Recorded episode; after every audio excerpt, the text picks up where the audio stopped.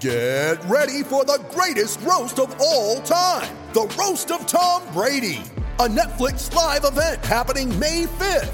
Hosted by Kevin Hart, the seven time world champion gets his cleats held to the fire by famous friends and frenemies on an unforgettable night where everything is fair game.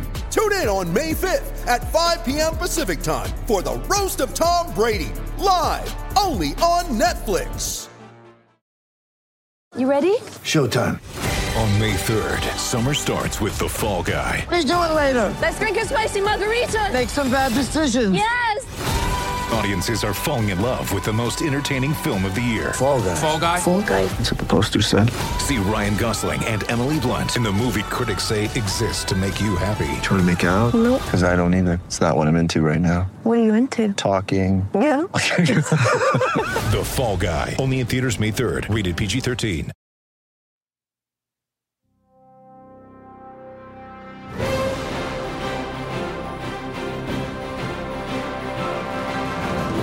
Welcome to the latest edition of March Madness 365. I'm your host, Andy Katz, on this edition of our podcast. As we head into the last week of February, believe it or not, I'm going to be joined by Isaac Brown. He's the interim head coach of Wichita State, and Mike Boynton, the head coach of Oklahoma State. As we end Black History Month, I wanted to bring on two coaches that one is getting an opportunity now as an interim head coach, another who, you know, some people criticize whether or not Mike Boynton should get the job at Oklahoma State, and they have both flourished in unique situations so far. And so I want to get their perspective, and I think you'll enjoy the conversation. Also, we'll be joined by Mike DeCourcy. He's a Hall of Famer, and uh, he's also a bracketologist from Fox Sports, an analyst for Big Ten Network, and a longtime writer at the Sporting News, and a very good friend. So we're going to talk about a topic that I want to address with you here quickly, and then I'll dive into it with Mike, which is, in addition to our bracket, of course, that you can get every Tuesday here in the month of February and into March, is the issue of Player of the Year.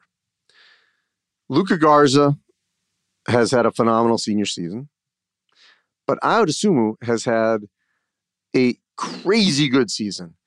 And I have a hard time picking one of them.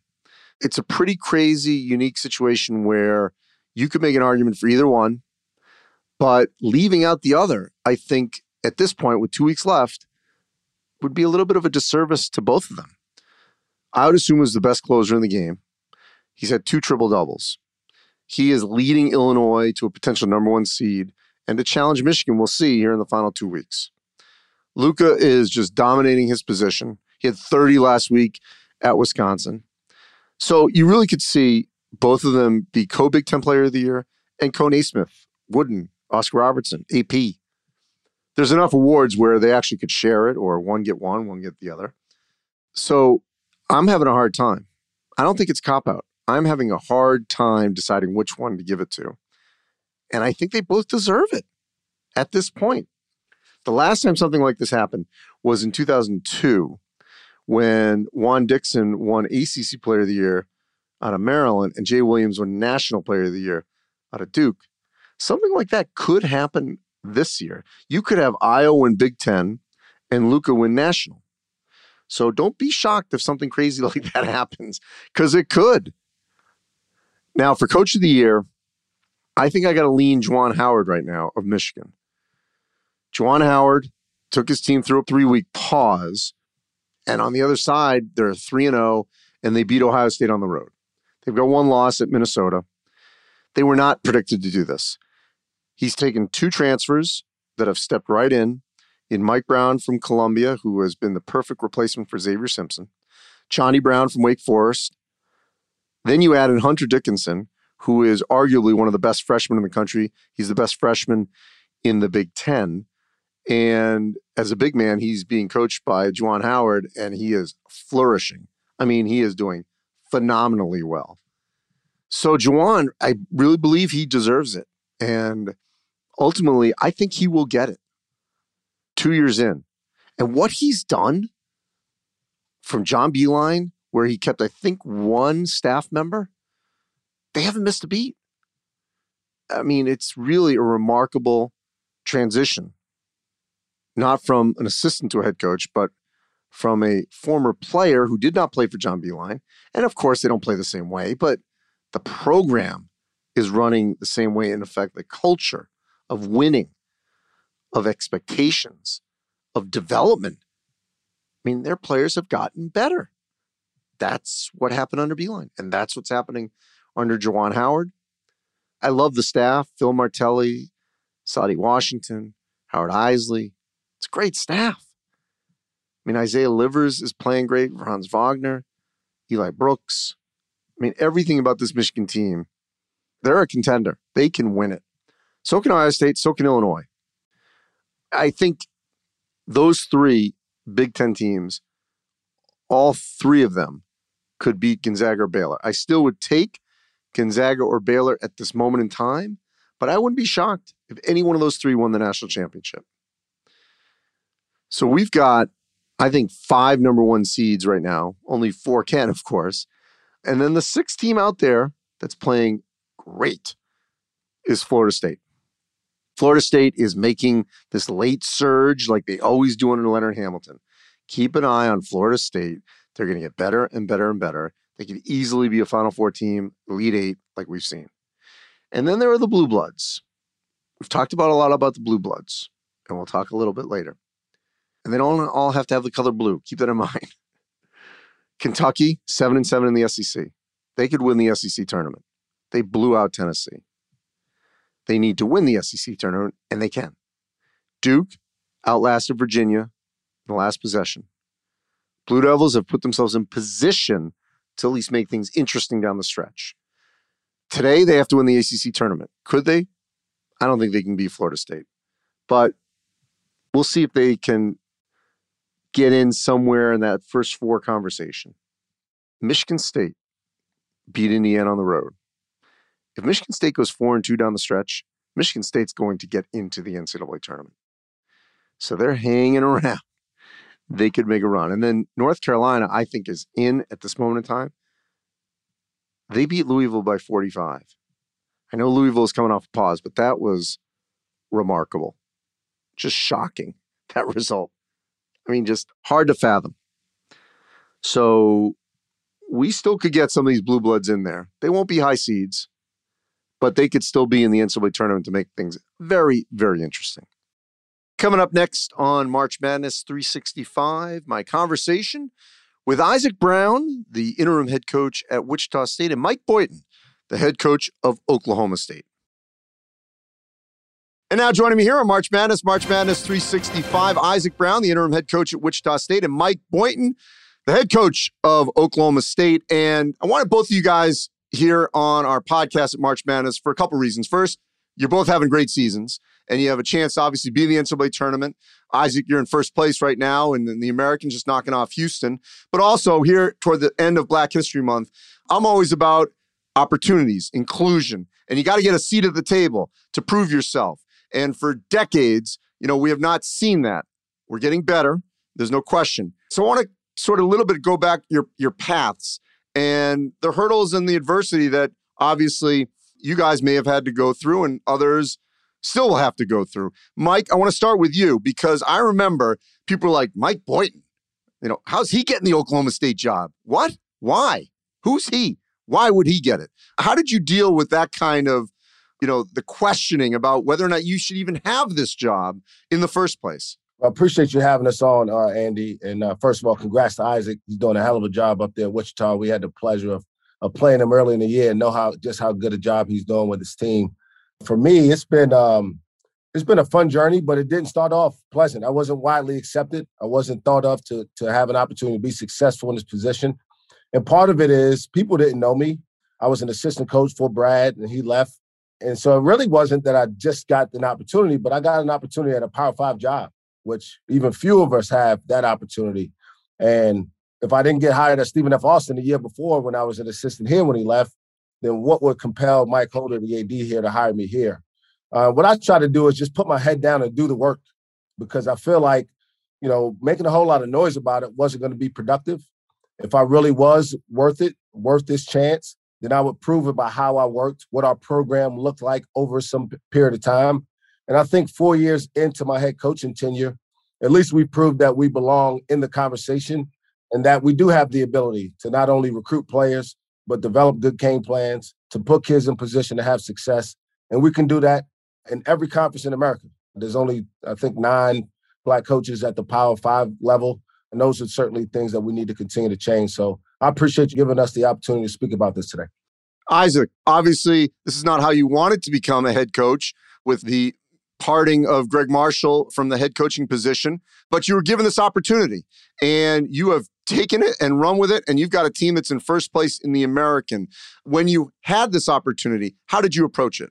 Well, I approached it. It was all about the kids. I just wanted to make sure these guys were good on the court, off the court. Um, our athletic director, Darron Boatright, has been great to me. Um, these kids have had a lot of energy, and I just wanted them to have fun. And that's what we're doing right now. We're having fun. We're playing smart, and we call it fun ball. Those guys have gave me a lot of leadership in the locker room. It was all, all about them gaining trust in me and me gaining trust in them. So we spent a lot of time together.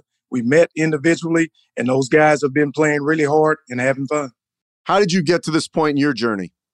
You know, I started out as assistant coach for 18 years. I coached for three guys that have coached in the Final Four. So I had a lot of experience, but it was just the first time I've ever gotten this opportunity. And I'm just so excited.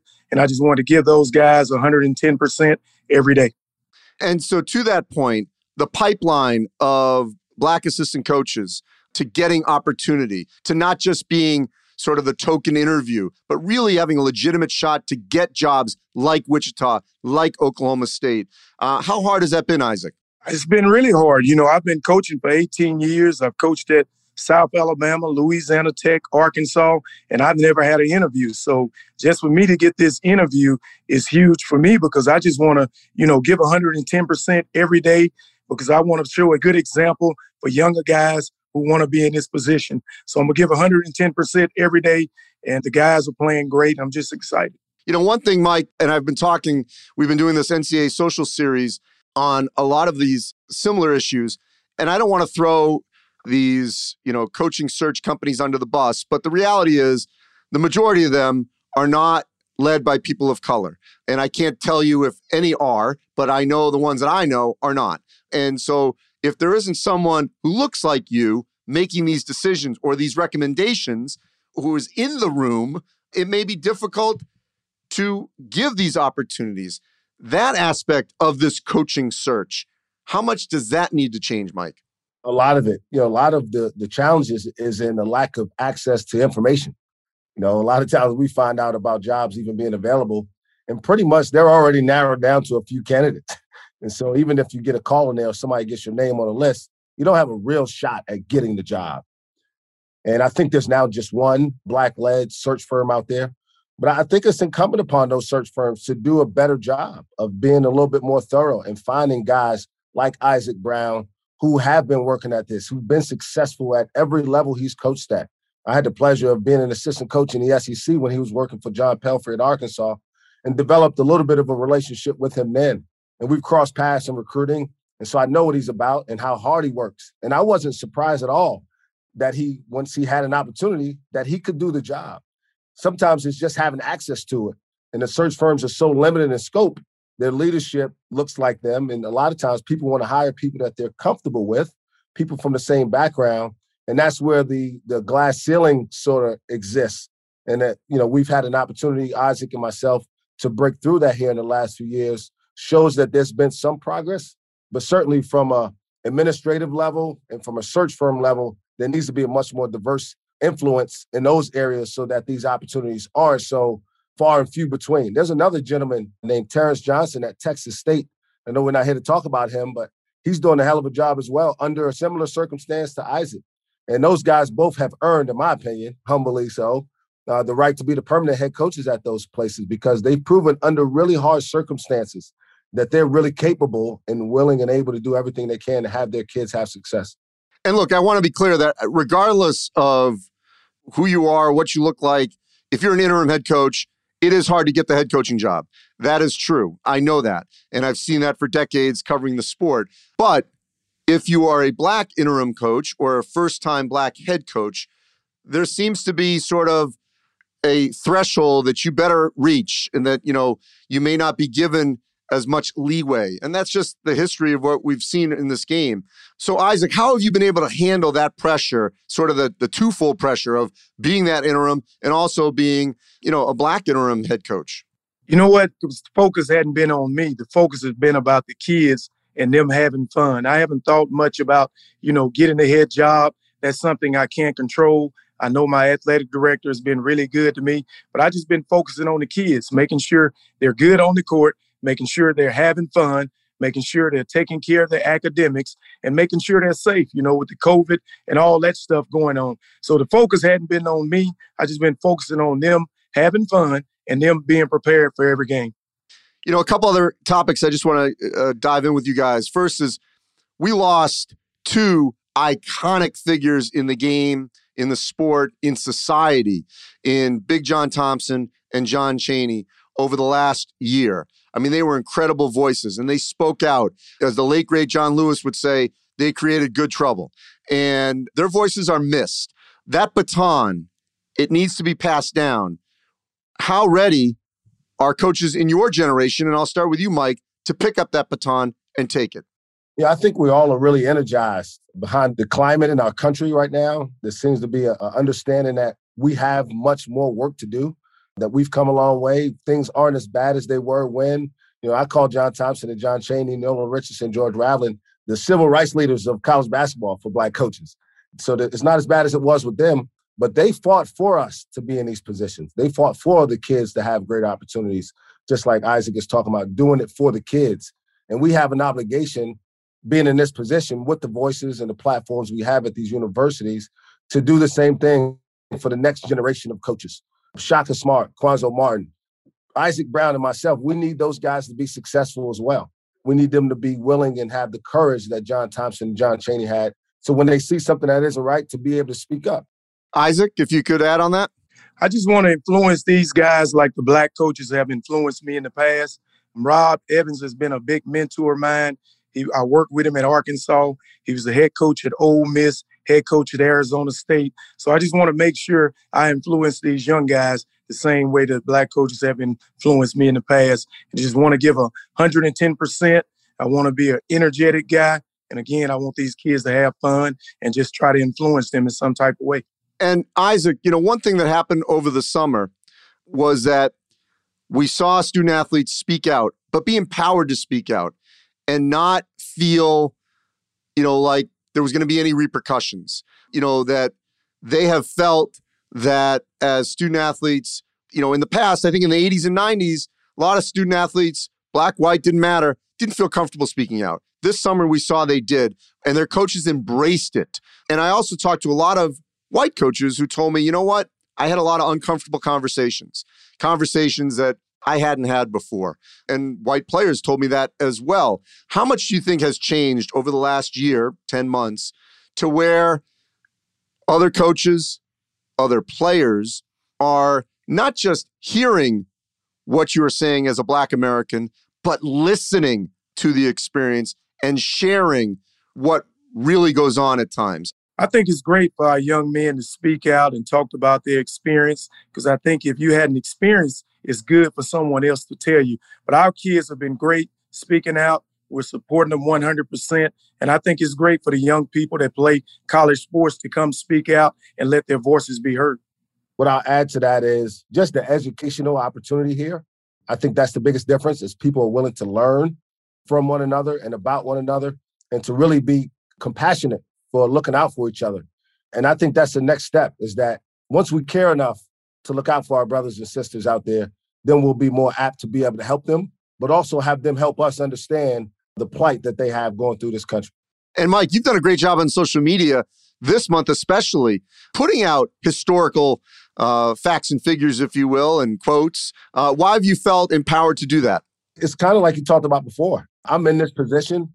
People listen to what I say sometimes, and I feel obligated to, as much as I can, pass on the education that I've received. It's interesting, Andy. I majored in African American studies at the University of South Carolina. And some of the stuff that I'm talking about now, I never learned, even as an African American studies major at a major university in this country. The story of Ruby Bridges being one of them, the young lady who integrated schools and had to be walked in by federal marshals. that a black person invented the stoplight and the gas mask. And those are things that if we don't ever give ourselves a chance to learn, then we'll continue to limit each other to black people just play sports and entertain. Well, no, there's been a lot of great black contributions to our country, and I've tried to highlight those as much as possible here. Yeah, I'm going to tell you that, and I'm going to get on my soapbox for a minute. I'll keep saying it that U.S. history in this country is not taught well. I see that with my own children. It's two dimensional, it's not three dimensional. And we got a deep dive on U.S. history, and I think we need a complete overhaul on the way we're teaching U.S. history in this country. That's my little sidebar soapbox. Um, all right, before I let you guys go, got to deal with your teams. Start with you, Mike. I want to end with you, Isaac. You guys, Mike, are playing in arguably one of the top two conferences in the country, Big 12 and Big 10. A, where does things stand with, as far as I know, you're still in the tournament in terms of eligible, but these last two weeks, the ability to get Oklahoma State up to, you know, a potential top four seed in the Big 12 and feel comfortable, assuming you are, you know, can play in the tournament? Well, right now we are still going through our appeal. So that's still on the table. The penalty is stayed until we have a, a resolution on that. But right now, what I focus on is just trying to be our best today. I mean, if you look at the totality of our last five games, it's a true gauntlet, right? If you get too caught up in what else is down the road, you start looking, you got to play Oklahoma twice and possibly West Virginia and Baylor on the road to finish this thing. If we don't just focus on tonight and worry about that, we'll be in, trouble. But uh, I'm excited about the opportunity to be playing relevant basketball in late February with a team that's really young, that has a chance to really make some noise as we finish the season. I wanted to get one more thing from you before I go to Isaac to wrap up, and that is the way you've navigated COVID and, and Cade Cunningham sort of come out of it. He's still playing at a high clip. What's it been like coaching him to where he, from my vantage point from afar, has been all in? He's not about the NBA draft, what's happening next. He's about the now. Yeah, in some ways, he sacrificed some of his individual accolades. He's not playing to be a first team All American. He's not playing to be the Big 12 Player of the Year. He's playing so that Oklahoma State can win. And he knows that if we win and have success on the court, it can only help enhance his ability. He's elevated the visibility of our program. He's elevated the, the play of his teammates. I know Isaac probably gritting his teeth because he hit a game winner against them back in December, but he's a hell of a player, and I've really, really enjoyed coaching him this year. And Isaac, how do you ensure the win over Houston, first place at this moment in time with uh, two weeks left, was not a fluke? That this is a team that can literally win this league, hold on, and you know be for sure in the NCAA tournament. We just got to keep getting better. And number one, you got to win. We got a good SMU team coming in this week. Real, really good coach. Um, Kendrick Davis, a big time player. We got to do a good job defending at a high level. And we just got to keep executing on offense, taking good shots, and rebounding. If we do those things, I think we'll be okay. We got three games left.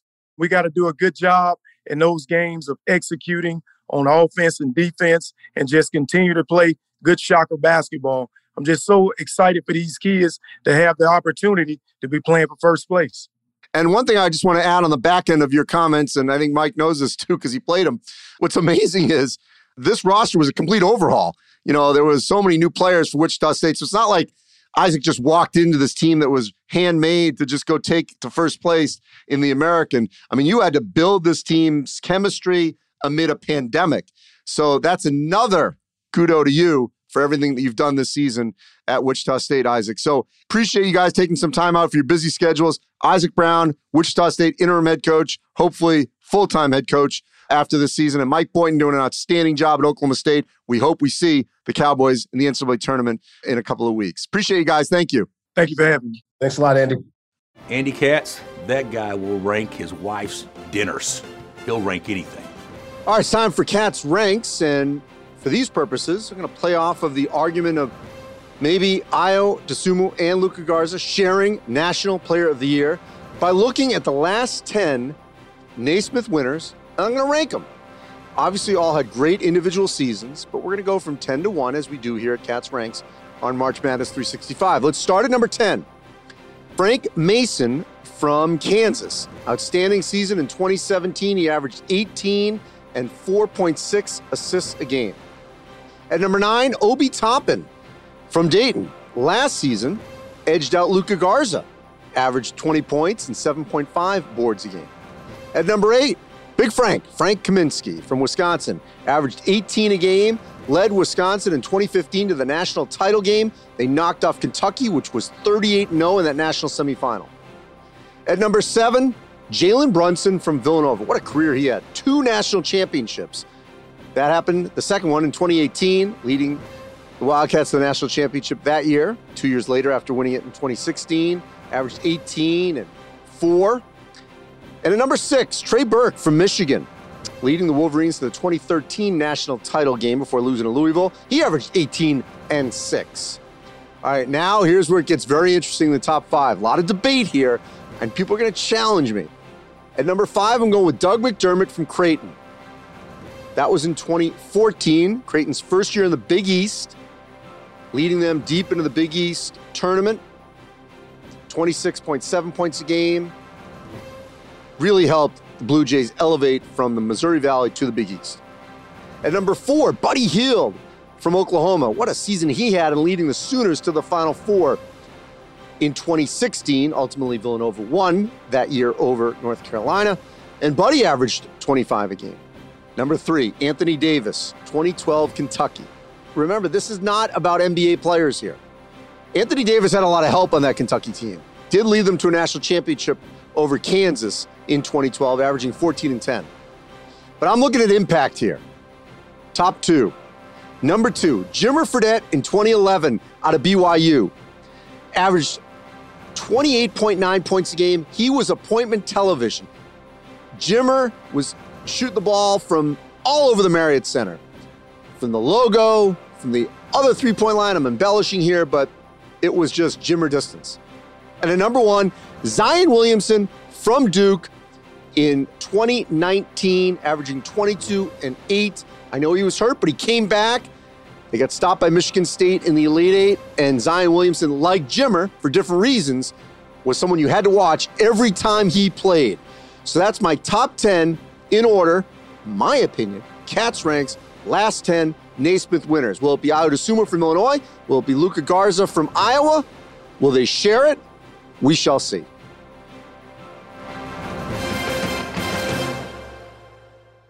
And now joining me here, March Madness, March Madness 365, my good friend and the Hall of Famer, Mike DeCourcy, longtime writer at the Sporting News, also an analyst at Big Ten Network, and of course the bracketologist for Fox Sports. And Mike, maybe it's a cop out, but over the weekend on Big Ten Network, uh, I said if I had to vote today, I probably would vote for both. And I don't think that's a wrong answer because they're both deserving. And I'm talking about Ayo Dosunmu and Luka Garza as Big Ten Player of the Year. And you could make, make an argument for both National Player of the Year. I saw Sunday night, Wisconsin Northwestern game, Stephen Bardo, Flying Illini alum, but also an impartial juror here. Uh, he went with Ayo. Now, there are two weeks left of the regular season, plus the Big Ten tournament. But where do you stand? Well, it is a little bit of a cop out, but you're not wrong. They are both phenomenal players. And I do believe that whichever one is the Big Ten player of the year, if there is a clear winner, will also be the national player of the year. Four of the first five All Americans are very rock solid. And Jared Butler from Baylor, great chance maybe in, in early February to become that guy who passes either or both of them. But being off the court for nearly the entire month hasn't helped that. And Corey Kispert is having a ridiculous season. But it's a first team All America season, not a National Player of the Year season, because he's supported by so much and his numbers are great in terms of percentage, but they don't overwhelm the production of Ayo and Luka. And both Ayo and Luka are doing this on great teams.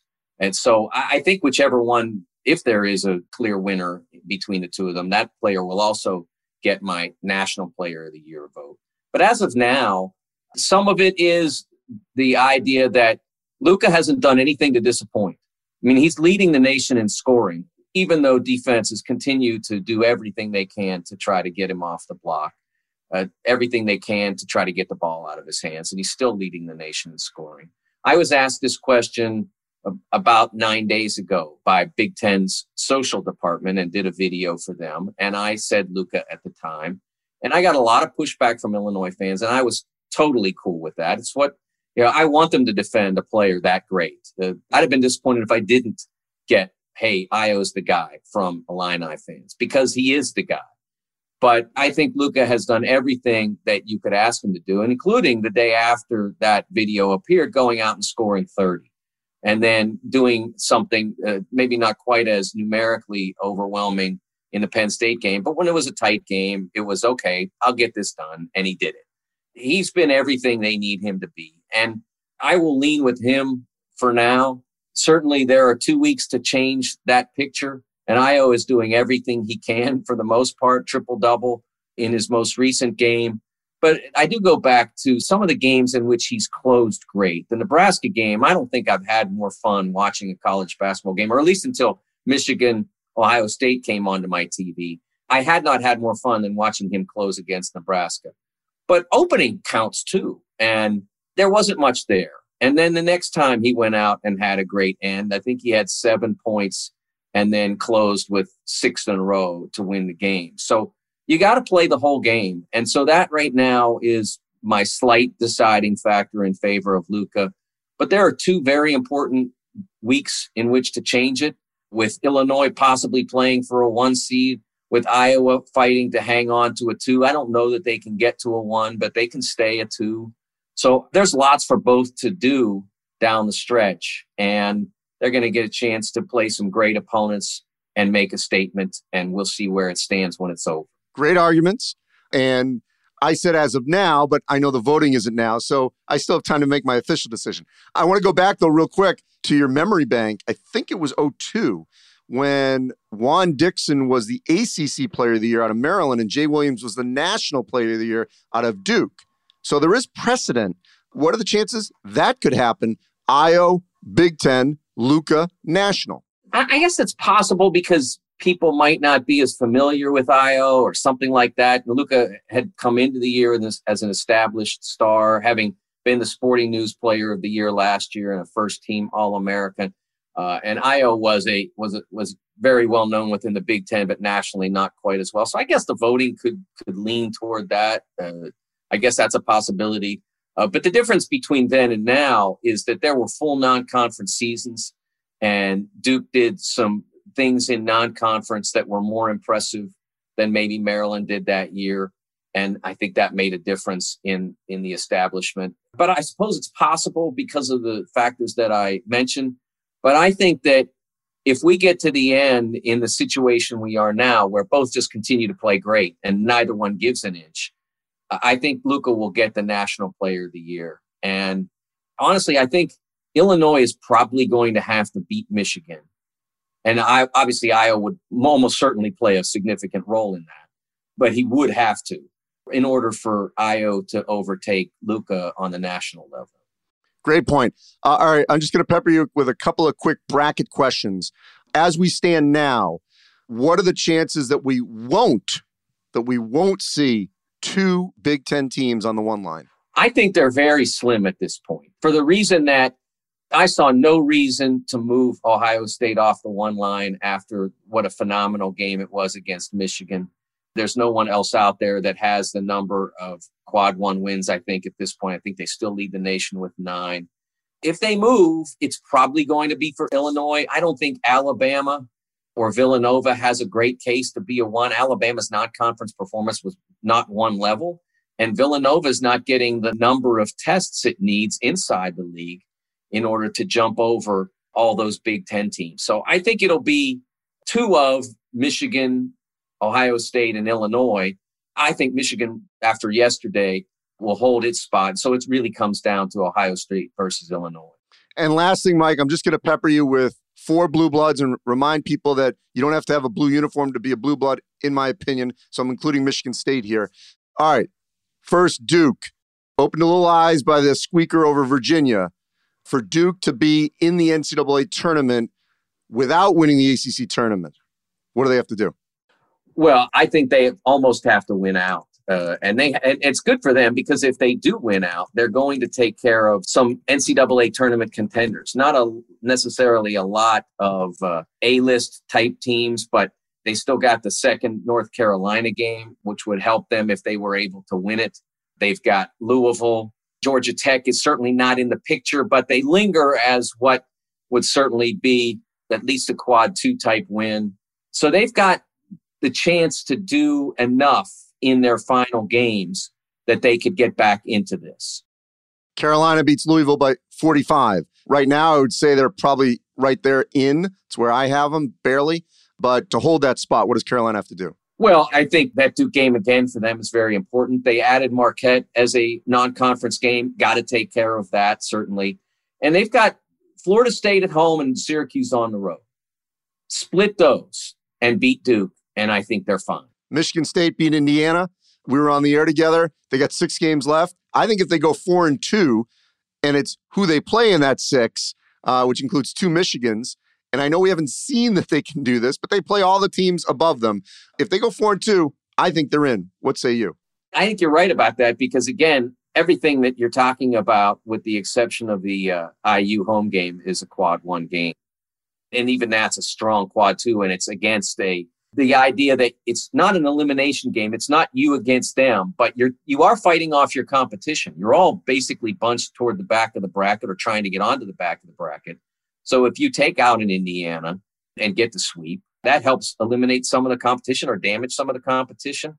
And then you've got amazing wins that you'd have to get, either some combination of Illinois, Ohio State, and one of the two Michigans. Uh, so yeah, I think uh, if they do what you said, they'll get in. But again, they have not played like that all year. Right. They have not beaten a team at that level. But to be fair to them, not very many people in any sort have beaten Ohio State, Illinois, or Michigan. And lastly, Kentucky. They're under 500, but they're 7 and 7 in the SEC and they blistered Tennessee. I feel there's no question that they could win the SEC tournament. I mean, they have the talent to do it. Obviously, that's the only way in, but what do you think the chances are that they could do it? I think it'll depend on the bracket, how it breaks. I, I, don't think that they can be great three days in a row.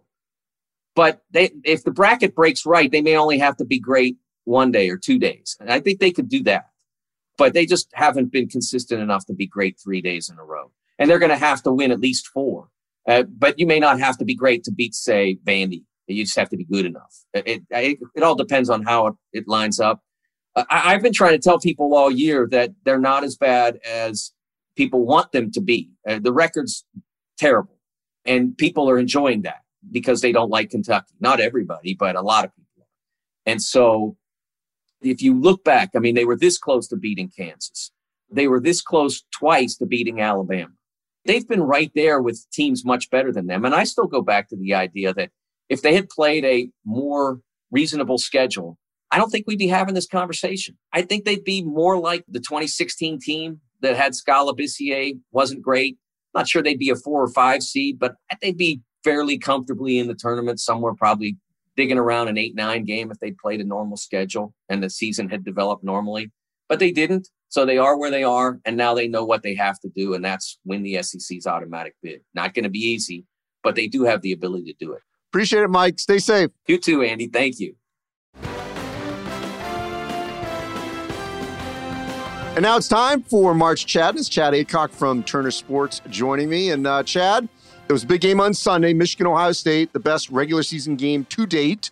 How did I do on that and the past week? Yeah, Andy, that was man, that was a great matchup. But uh, you did nail that game, Michigan over Ohio State. But another impressive win for you, Andy, was the Wichita State over Houston game. That was a big win for the Shockers there. But overall, you went four and one we had a couple postponements, but hey, four and one, four out of five.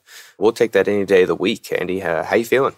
I'm feeling great. It was a much needed win for Wichita State. And the Michigan Ohio State game, you know, when games live up to the hype, you know, that's always a great thing. No doubt. Well, we've got a lot of games for you this week, Andy. So let's kind of jump right into it. A lot of big matchups. Let's start Tuesday night.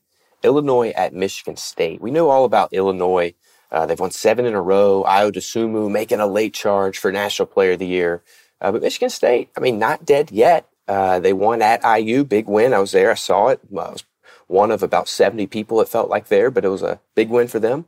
Uh, but they got a big opportunity this week with home games against Illinois and Ohio State. Who do you like to win this one?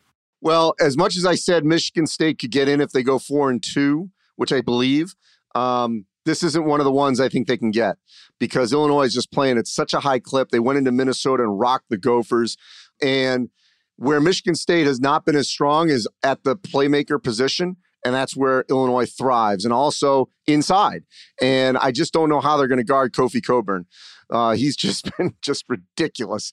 Uh, I mean, just his dunks are with authority and, and balls bouncing off his chest. No doubt. So I'm going Illinois. All right, yeah, no, you're right. Aaron Henry stepped up against uh, Indiana, but Trayce Jackson-Davis, I think, had about 34 points on him, even though uh, he couldn't lead him to a victory. He still dominated inside. Let's move on to Kansas at Texas. Feels like the Longhorns are fading a little bit. You know, they haven't had too much luck with the postponements. Either way, they've lost four of six. Meanwhile, Kansas, they've won six straight. But Texas won this first matchup by 25, and it feels like ages ago. Who do you like to win the rematch in Austin? Well, Kansas is certainly trending in the right direction. I mean, I think they're climbing on the seed line. Texas has some issues to work out, but I think they would, or they will, or they will have after Courtney Ramey and, and uh, Andrew Jones got into it a little during the West Virginia game. So I think Shaka is going to get this group righted. This is a big game for them. I think Texas takes it. All right, let's look at Wednesday night. February 24th, Alabama at Arkansas. Pretty fun matchup. Should be high scoring in Bud Walton Arena. The Hogs have climbed all the way up to number two in the SEC after winning seven of eight. Who do you like to win? I like the Hogs.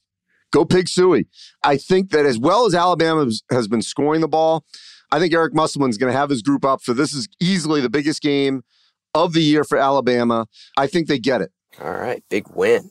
How about Thursday night? West Virginia at Baylor. West Virginia, they've pulled off some tight wins this season, uh, most recently at Texas. But Baylor, you know, they've been on pause. We're hoping this game still happens. If it does, who do you like to win? So, how teams return off a pause has been a big unknown. I mean, remember, Louisville got rocked, Clemson, you saw in person, and then Michigan only was bad for a half. And Florida State almost got beat by Wake Forest and then turn around. So I think Baylor may have a bad first half but they're just the better team and they're at home. I'm going to go with the Bears. If this game was in Morgantown, I might have a different opinion, but I'm going with Baylor. Yeah, it's good they have this game at home because they've got another big game coming up this week that we'll get to in a minute. But let's stay with Thursday night. We've got Iowa at Michigan. Luka Garza became the all time leading scorer in Iowa history over the weekend, but now they've got to roll into Ann Arbor to face a red hot Michigan squad. Who do you like to win? You know, I learned my lesson to not pick against Michigan. So I'm not picking against them again. I went with them against Ohio State, as well as Iowa is playing in the huge key for Iowa. We talk a lot about Luka Garza and Joe Wieskamp, but it's CJ Frederick. He had 18, multiple threes in their win over Penn State on Sunday. If he gets going to add with Jordan Bohannon and the aforementioned Joe and Luka show, yep. that offense is going to be very difficult to stop. But you know what? Michigan's defense is really, really good. I'm going with the Wolverines. Yeah, I like them at home too. Another big matchup here on Thursday night is USC at Colorado. USC is kind of tied with UCLA at 12 and 3 in the league here, but they've got to win at Boulder to hold on to that. Do you think the Buffs can win at altitude over USC? I don't. Can they win? Yes. But I actually like USC here. They've not been a team that's lost multiple games. That's not in this team's DNA. I think they were a little just taken back on their heels when they lost to Arizona. Evan Mobley's the best player in the Pac 12. That's a tough matchup for Colorado. I think they're going to try to body him up a little with Evan Battey, but I still like Mobley's ability to sort of score from all over the floor. And Ethan Anderson certainly can match the shooting of McKinley Wright. He's not as quick and as good a defender, but I like USC to go in there and get it. it's tough to win at altitude, but that'd be a big win for USC. Uh, one more game Thursday night. Pretty pretty big Thursday slate this week. But we've got Boise State at San Diego State.